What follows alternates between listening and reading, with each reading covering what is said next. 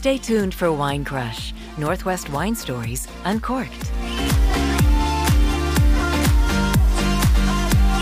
Welcome to Wine Crush, where winemakers tell the stories behind the vine. Thanks for joining us here on Portland Radio Project. Today, host Heidi Moore will guide us through two diverse wine stories. The first centers on a veteran owned and operated winery whose mission is to serve the veteran community through charitable contribution. And the second showcases an urban winery located in southeast Portland, whose philosophy is informed by the old country winemakers of Europe and jazz.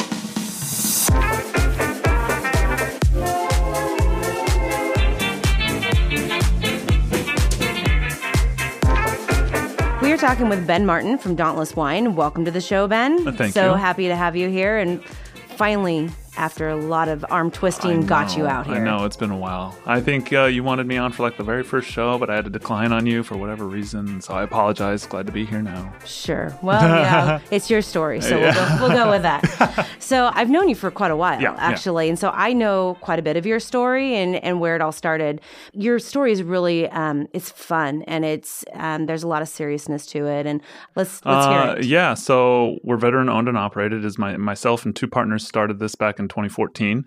Um, we wanted to help veterans through viticulture and agriculture because there's a lot of different things that show, or studies that show, um, that the tactile therapy of dirt is um, beneficial for PTSD and TBI. And so I was looking for other inspiration, and I found that the French Foreign Legion has a chateau in France where they bring legionnaires back to grow grapes and make wine. And I thought that was a fantastic model, given that we're in a premium wine region here, and I wanted to emulate that. So um, that's how this whole mission got started. We kind of just started bootstrapping it in 2014, 2015. I uh, uh, immediately volunteered at the closest vineyard next to me um, and to pay for cellar space, uh, and then enrolled at Chemeketa Wine Studies to start learning about making wine and growing grapes. And um, four years later, here I am talking to you. Yeah. Wow, that was quick. yeah. So, did you have an interest in wine prior to being in the the service in the military? Did you grow up with any sort of wine influences? I mean, I grew up in Forest Grove. So, I mean, I grew up in Pinot Noir country. Um, my church, coincidentally, served Kramer wine for communion. And so I just grew up on Pinot Noir. Um, and I didn't think anything of it. I didn't think it was anything special. It didn't take until I moved out when I joined the Marines to really understand that we actually had something special here. Um, so, long story short, no, I didn't really have a specific influence early on in my life. It was just something that was always there, and I always kind of um, took it for granted. But it didn't take until I left to really appreciate what we have. And I think that's really common for, you know, to grow up in this area. Yeah. You know, wine's around us, but you don't really know and you don't really care and you just really don't get it until Yeah. you've moved out. And and I'm very similar in that same respect. Mhm. So, were you over in Europe to where you were able to experience some of the wines over there? You mentioned the French Legionnaires. mhm. Was that something that was part of your history in the military to where that piqued it when you were there or when you got back? It was when I got back. I actually um, met a Legionnaire uh, after I got out of the service. Um, he was an American Legionnaire, and he kind of tipped me off to this whole idea of uh, the chateau in France with the Legion. Um, it's because you know Legionnaires are all foreigners when they go to France, and they don't get veteran benefits when they go back home. And he was struggling a lot, and I saw that struggle. And so um, he was talking about the chateau and how the Legion is trying to help their own. Um, so I feel like here we get a lot of uh, help from the VA, but sometimes it's not enough, and sometimes we got to pick ourselves up. And so that's where this whole kind of the kernel of the idea started is that you know to to police our own and to help ourselves. Yeah, that's really. I, I think I actually I originally ran across you because you were a wine press Yes. Winery of the Yeah, year with this the year, beautiful yeah. picture, you know, Yeah, standing in the um in the Air Museum, I believe. Yeah. And so, yeah, it really piqued my interest at that point in time. And I thought, hmm, I need to probably talk to this guy and see what the story is. So, do you have plans with where your mission is going forward that we're going to talk about it maybe a little bit more later, but anything we should add? Oh, well, right now, I mean, we've been in transition, I feel like every year, you know, it's like growing and moving and growing and growing. And so it's, um, this whole operation has been bootstrapped from day one. We've never had outside investment. It's just been us and sweat equity mostly. Um, so nobody for whatever reason nobody bootstraps a winery and we decided that we'd go and do that. So i guess that's part of our name you know just getting into something a little crazy.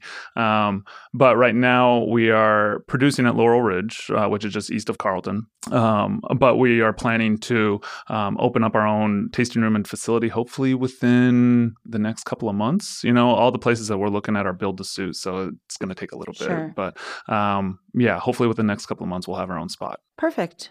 Well, thank you for starting to tell us the story. We're going to revisit it here in a few minutes, but we'll talk about the wine next. yeah okay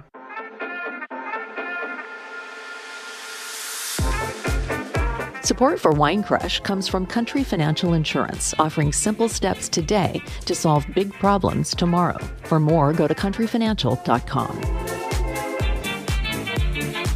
We're finished up by talking about the wines and hinting about it just a little bit, but I have to personally tell you what a great fan I am of yours because you've made my husband who is a non-drinking winemaker or wine person who you know thinks it's rotten fruit in a glass a believer now so he actually drinks wine you took the time to to make him understand the beauty and the you know the perfection of drinking wine so uh, thank you yeah, for that no problem. yes i Anytime. I've heard that great quite a few times actually. Yeah. Like wives being like, "You converted my husband into wine," and I think you know for the oh, well, a big portion of it is that they get to see that wine is actually pretty blue collar when they come in and meet me and meet the winery operation. It's not this big chateau experience. It's like guys getting dirty, you know, getting rough and tumble. You know what it was is the fact that you had PBR sitting on the counter and he's like, this is my kind of place. yeah, So, yeah, Anyhow, yeah. but I do want to talk about your wine because you're first you did bring us one of your no man land Yeah. um pinots which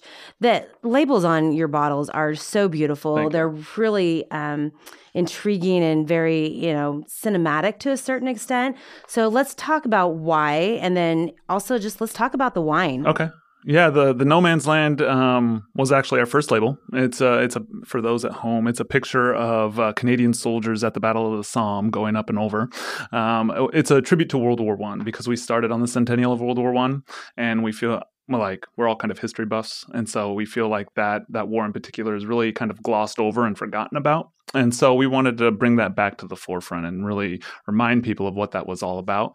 Um, so 14 through 18, we're going to have this label on on our no man's land, and then that will be the end of the centennial. And 19 on, we'll probably change it, and we have a few ideas with that. But perfect can't um, wait to see them yeah, yeah. So what uh, what we do is we try to uh, with every label commemorate either military history or military technology. So the other label I have here is our trebuchet, which um, a lot of people get confused for a catapult, but it's actually an evolution of the catapult. I won't get into it, but uh, so there's the trebuchet. come to the tasting room and you can geek out with ben and he can tell you all oh, about man, it I'll talk your ear off about it. Uh, so I have trebuchet and then howitzer. Um, those two kind of overlapped in the 15th century, um, so they're related historically. But the wines themselves are also related because um, one is free run, meaning that it's not pressed with the trebuchet, and then the howitzer is pressed, so it's deeper, darker, and it has a heavier toast. So it's like the same wines, but you can kind of taste where they diverge from themselves. Um, and people really like that. It's kind of like a mini vertical in two bottles right there. So um, that's that's our labels. I mean, we have our reserve as well, which is the rifle stack, which is our kind of our original logo.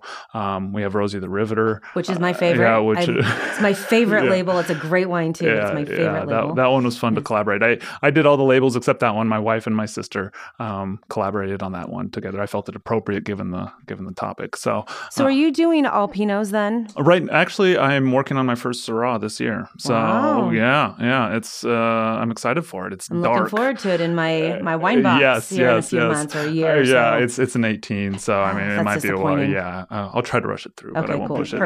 Thank you for that. Just yeah, for me. Yeah, yeah, exactly. You can come taste anytime. We'll do some barrel tastings, like you know, like we did that one time. So, Absolutely. Yeah, um, Yeah, it's uh, that's my favorite thing. I love coming in and doing the barrel tasting for sure and seeing what you guys are up to. So what's what's special about your Pinots? What are you doing different? Yeah, Where are they yeah, coming yeah. from? The majority of our grapes come from uh, Jesse Estate, which is uh, north end of the Chehalem Mountain Range, so north end of the Willamette Valley altogether. Um, the the wine style is we try to go kind of bigger with the Pinot. I as a other than the Trebuchet, everything else I try to swing for more of the I would say Tempranillo Neo range or maybe Zinfandel range with the Pinot. Like, so I give it a lot of uh, aging on the lees, uh, heavier toasts on the oak, um, and I stir it very uh, like religiously almost. You know, I stir it weekly, uh, the the lees that is, and so that that that content gets stirred back up into the solution, and the alcohol breaks it back down. So it kind of gives it this thicker mouthfeel. Um, so I don't really like the the thin kind of just acidic driven pinots. I, I like pinots that kind of have a full range of expression. Um, Bigger, bolder well, yeah, expressions. Yeah, yeah. And I felt that just appropriate with who we are and our style. Perfect. So I want to talk about the rest of your pinots in just a 2nd mm-hmm, but we mm-hmm. are going to come right back. You're listening to the PRP Podcast Co op on Portland Radio Project at 99.1 in the heart of Portland and streaming worldwide at prp.fm. So we left off talking about the Pinots and what makes them different, and, and I cut you off, and yeah. I want you to finish. Okay. And also wanted to thank you for bringing the No Man's Land in and sharing it because it is I like I said, yeah. I'm a fan, yeah. so I really enjoy it. I appreciate so thank that. Thank you. It it's it's actually our best seller for sure. People love the way it tastes. It's very velvety and kind of creamy. It's got a lot of cherry, cola, the smoke, you know, kind of, it's Wadenswil. It's hundred percent Wadenswil, which is a single clone. I do. I like to do a lot of single clone stuff, and um, Wadenswil is just dark and meaty, and so it's really fun to work with that, and it's appropriate for the label. Um, in terms of where you can taste it, right now there's a few um, a few shops in Portland Metro that carry our stuff. Uh, our website dauntlesswine.com will list all of uh, the shops in the region that will carry our stuff. Uh, we are in transition right now, so we don't have our own dedicated tasting room. I'm hoping within the next two months we'll have one. We're looking at a spot in Forest Grove and maybe closing on it soon. We just have to kind of finalize that. Uh, so we will hopefully have a spot here shortly where people can come on a regular basis to taste the wine and talk to me about military history if they want to do that. I love that as well. Um, but yeah, the mission uh, as as a whole is to help veterans one way or another, whether that's donating money back to uh, veteran charities or um, what we've found to actually be really um, successful is donating wine to their private auctions um, for their wine walls and things like that. And our wine has been able to fetch more money than what we could donate initially. So there was, for example, our No Man's Land uh, in Killeen, Texas, was fetched a thousand dollars one bottle uh, for a veteran charity down there. That's fantastic. So I mean, that's more. I mean, since we're a startup and we're growing, we don't have a lot of a lot of expendable cash. So that's the one way that we can give back. Another way is that our eventual mission is to have our own estate where veterans can come back and grow grapes and make wine, similar to the chateau in France that we were talking about. So where they can kind of decompress and um, you know kind of rehabilitate that way. Um, so just from top to bottom, the whole the whole thing is about veterans and helping them in one way or another. So with that being said, uh, Veterans Day is coming up. Yep. And what is going on, and what are you involved in? Oh yeah, yeah, yeah. So I mean, I it might be the Marine Corps birthday right about now. I mean, I'm not quite sure, but hoorah to all the Marines might listen. Um, but uh, so yeah, on November 9th, I'm actually doing a tasting with the Returning Veterans Project in Portland. Um, they're a local nonprofit that um, helps veterans, and then um, I'm also doing that with Chris Zarnecki from the Palmer House, who's also a vet. And then uh, the next day, the Marine Corps birthday on the 10th, we are going down to um, Vagabond Brewing down in Salem, another bunch of Marines. And another uh, group of great guys yeah. that make great beer. Yeah. And are, I'm fans of them too. Yeah, they're, they're rowdy. I'm it's going to be fun. a lot of people. Yeah, yeah. Yes. So we're going to be down there for the Marine Corps birthday, pouring our wine, drinking their beer, you know, having a good time. Um, they have a big, big party on the Marine Corps birthday. And then the next day on the 11th, we're going to still be down there in Salem um, at Vagabond doing the alcohol summit. They're doing a veteran alcohol summit where it's going to be us pouring wine, them pouring beer, and four spirits pouring spirits. So um, it's going to be a pretty fun weekend, actually. So yeah, uh, you can you can follow us on uh, Facebook or sign up for our email to get more information. I'll be putting that out pretty quickly here. So um, yeah, yeah, it should be fun. Perfect. Sure. Yeah. Anything else that we should know about you before we I cut you loose? Oh man, um, I, I like to have fun. I like to drink PBR, like you said. So if you got a guy that like wives, if you have a husband out there that doesn't like wine, bring him by, introduce him to me. I'll, I'll convert him. I swear.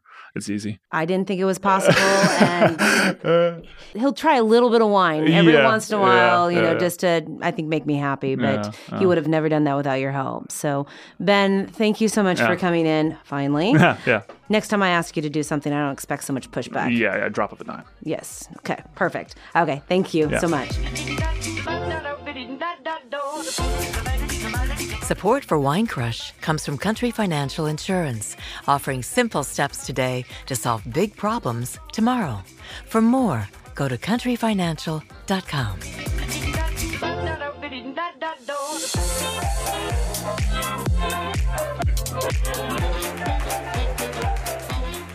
Welcome back to Wine Crush, the podcast for wine lovers. Say hello to our second guest today, Jason Gerstein from Gerstein Cellars.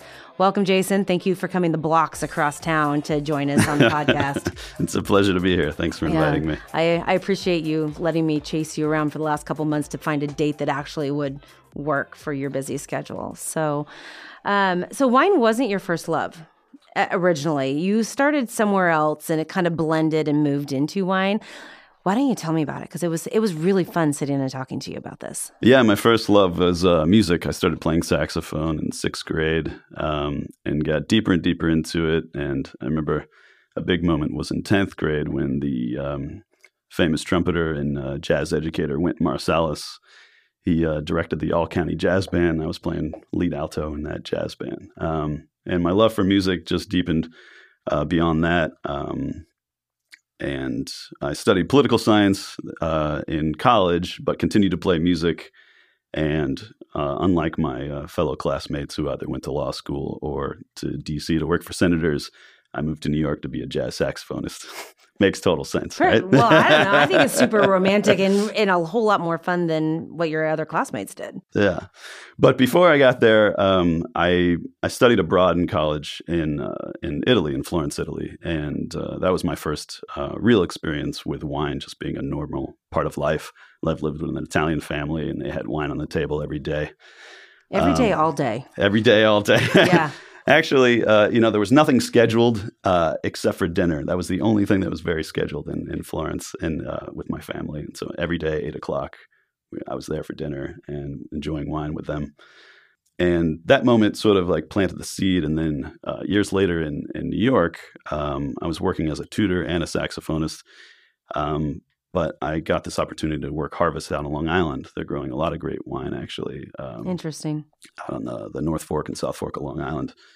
And uh, both the head winemaker and the assistant winemaker at Bedell Cellars at the time were uh, Davis grads, UC Davis grads. And I got really interested in uh, uh, figuring out what I needed to do to apply to UC Davis for their enology and viticulture program met with admissions, and uh, uh, the admissions officer at that point asked me, "So, what did you major in?" I said, "Political science." She said, "Did you take any math and science?" I said, "No." so I went back to school, went to Queensborough Community College, uh, took biochem, biochem, calculus. Uh, um, preparing to go to to move to California and, and, go to UC Davis. Instead, I reconnected with uh, an old classmate and friend of mine, and ended up going to Paris instead. That sounds a lot more fun. yes. it, was a good a little move. bit more romantic. Yeah, yeah. Romantic is kind of like like kind of going through this entire. It's, it's a bit of a theme. Yes. Yeah, yeah. Yes. so uh, ultimately, I found a, a program at uh, Montpellier Supagro in the south of France, in Montpellier.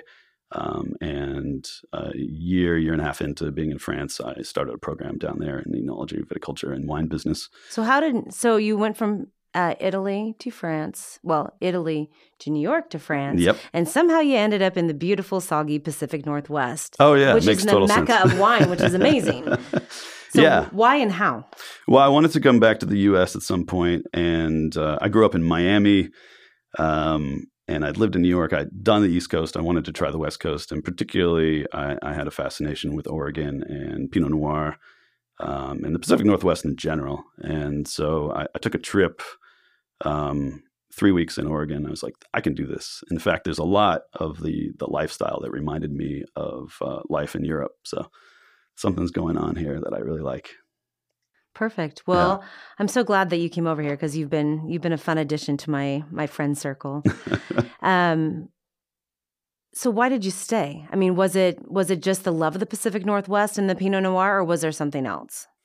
Um, I like the culture here, but definitely um, the the wine, food, beer, out, that whole scene was great, and I got connected into the into the industry uh, fairly quickly. I, I started making wine at home, and then I um, I worked at Argyle uh, Winery from 2013 to 15, and that's actually uh, it was through a connection at Argyle that I got connected to Tom and Kate of the Southeast Wine Collective, and then this opportunity opened up to be able to make my own wine. Uh, commercially rather than just in my basement in the bathtub in actually yeah bathtub the fir- when i was living in an apartment and then in a house uh, did primary in the garage and uh, and uh, aged in the basement Awesome. I love it. Well, we're going to come back in just a second and you're going to tell me all about the wine and we're going to talk a little bit more. looking forward to it You're listening to the PRP Podcast Co op on Portland Radio Project at 99.1 in the heart of Portland and streaming worldwide at prp.fm.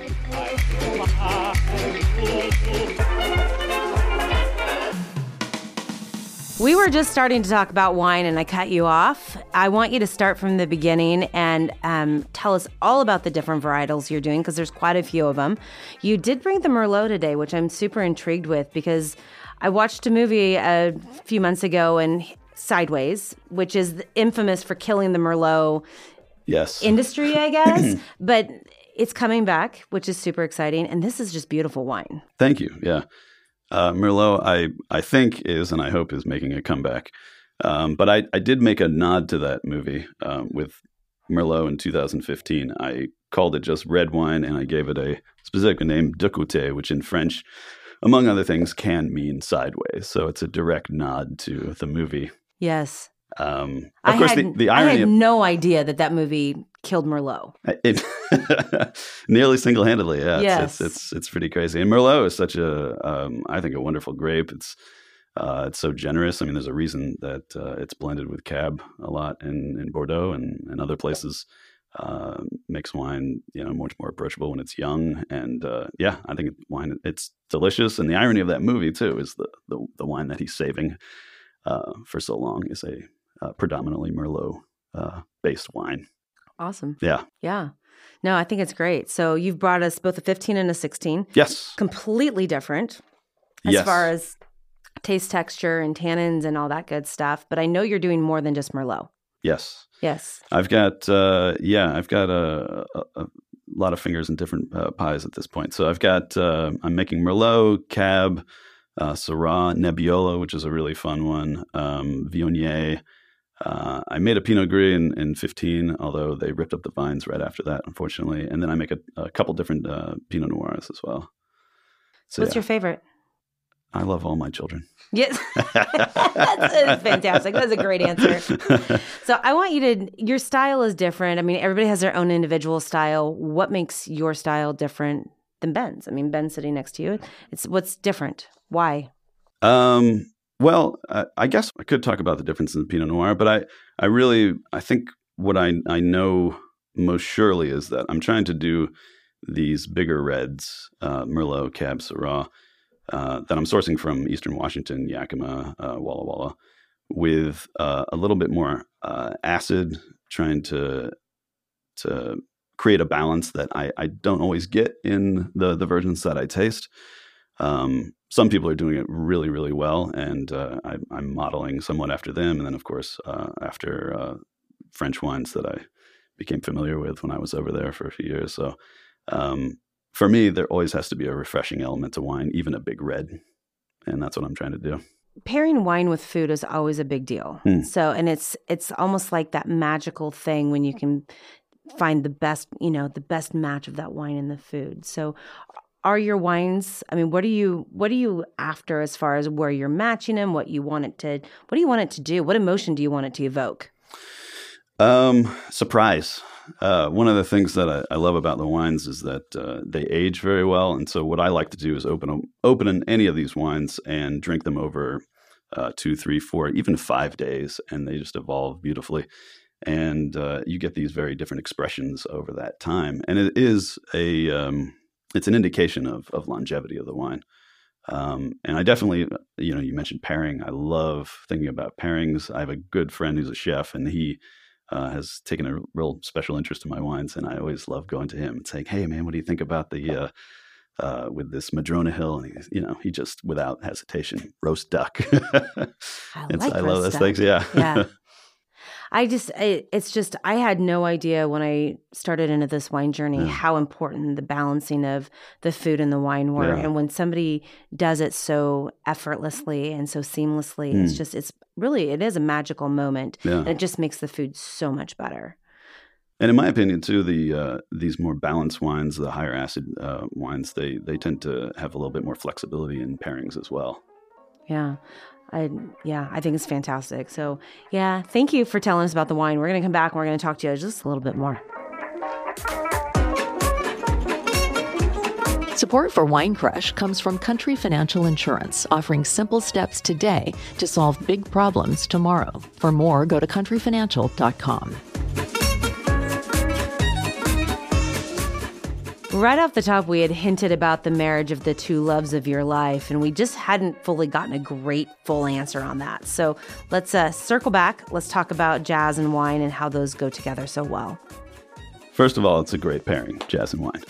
But uh, in terms of um, my philosophy um, about both, or how maybe uh, jazz influences uh, my winemaking style, is there's a, a saying in jazz that you have to learn the rules before you can break them. Um, and another way that I think about it is um, you can be creative um, by first having discipline. And so, um, when jazz, what that means is like that means learning your scales. It means uh, you know studying on your own a lot, preparing a lot of preparation, and then once you get to a place um, where you're fully prepared, then that's when the the, the freedom uh, sort of presents itself to, to to be creative. And I think that the same is true in wine. And I've I've uh, since I was bitten by the the wine bug, I've I've tried to learn as much as possible.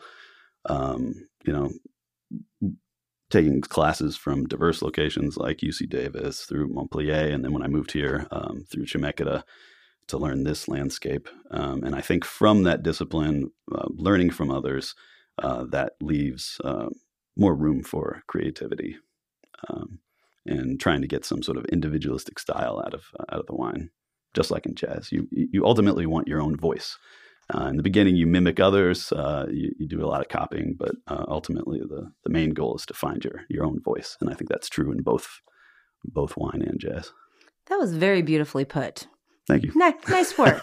yes, I like. I like welcome, it. well composed. Yes, it was great. Yes, back to Spon- music. spontaneous Yeah, composition. it That's- was. It was great. Improv is.